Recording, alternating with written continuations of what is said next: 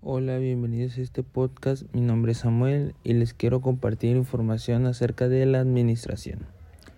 Nuevamente bienvenidos.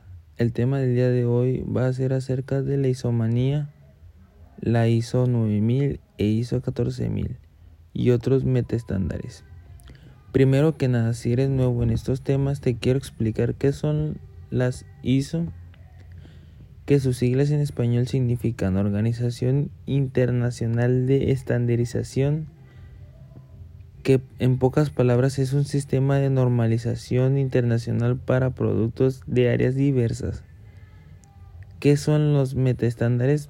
Los metaestándares son los estándares de gestión, ya sea de gestión de calidad o ambiental o prevención de riesgos laborales, entre otros muchos más. Ok, ¿Qué fue la isomanía y metaestándares? Fueron la gestión de calidad, la gestión ambiental, la prevención de riesgos laborales y la seguridad de higiene en el trabajo, las gestiones de innovación o responsabilidad social, entre otras, como lo mencioné anteriormente.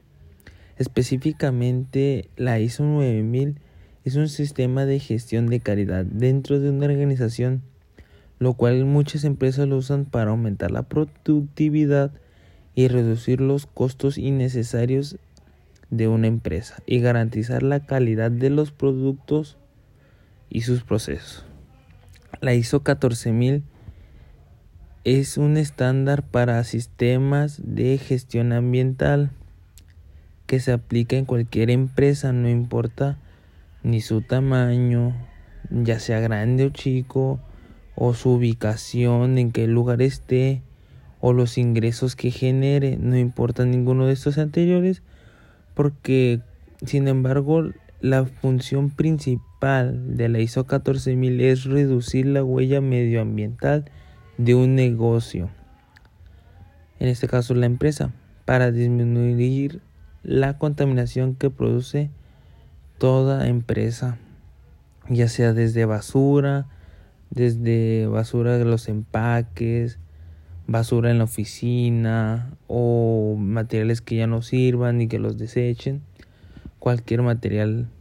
Eso, por eso trata la ISO, ISO 14000, de tratar de reducir esta contaminación que hacemos de manera directa o no de tal.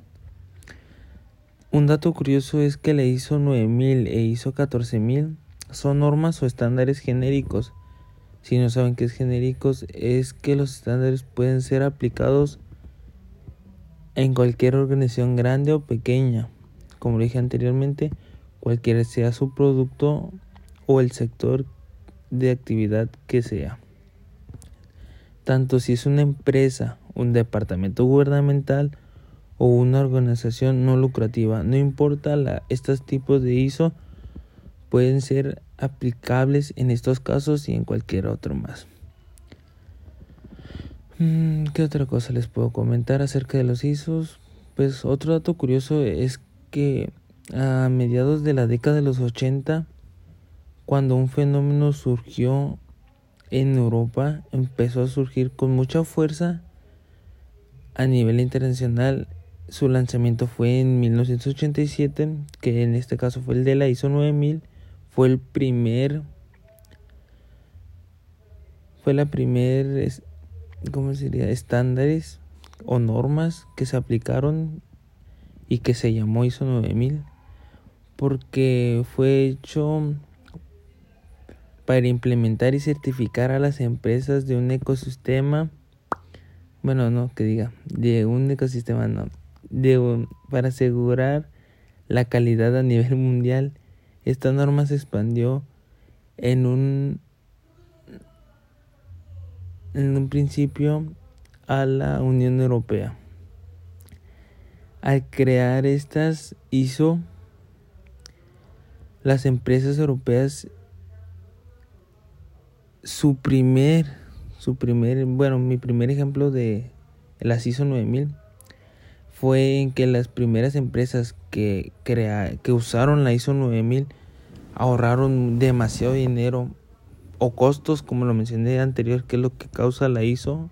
Y aparte que checa que los procesos y calidad sea muy buena es genera bajos costos y con esto varias empresas automotrices que lo empezaron a implementar primero en la Unión Europea ahorraron dinero y de cierta manera les sirvió y de ahí se expandió a luego a pues, América, a todos los países, pero donde surgió primeramente la ISO 9000 fue en Europa y pues esto es un pues un breve dato sobre las ISOs y la isomanía y las meta estándares.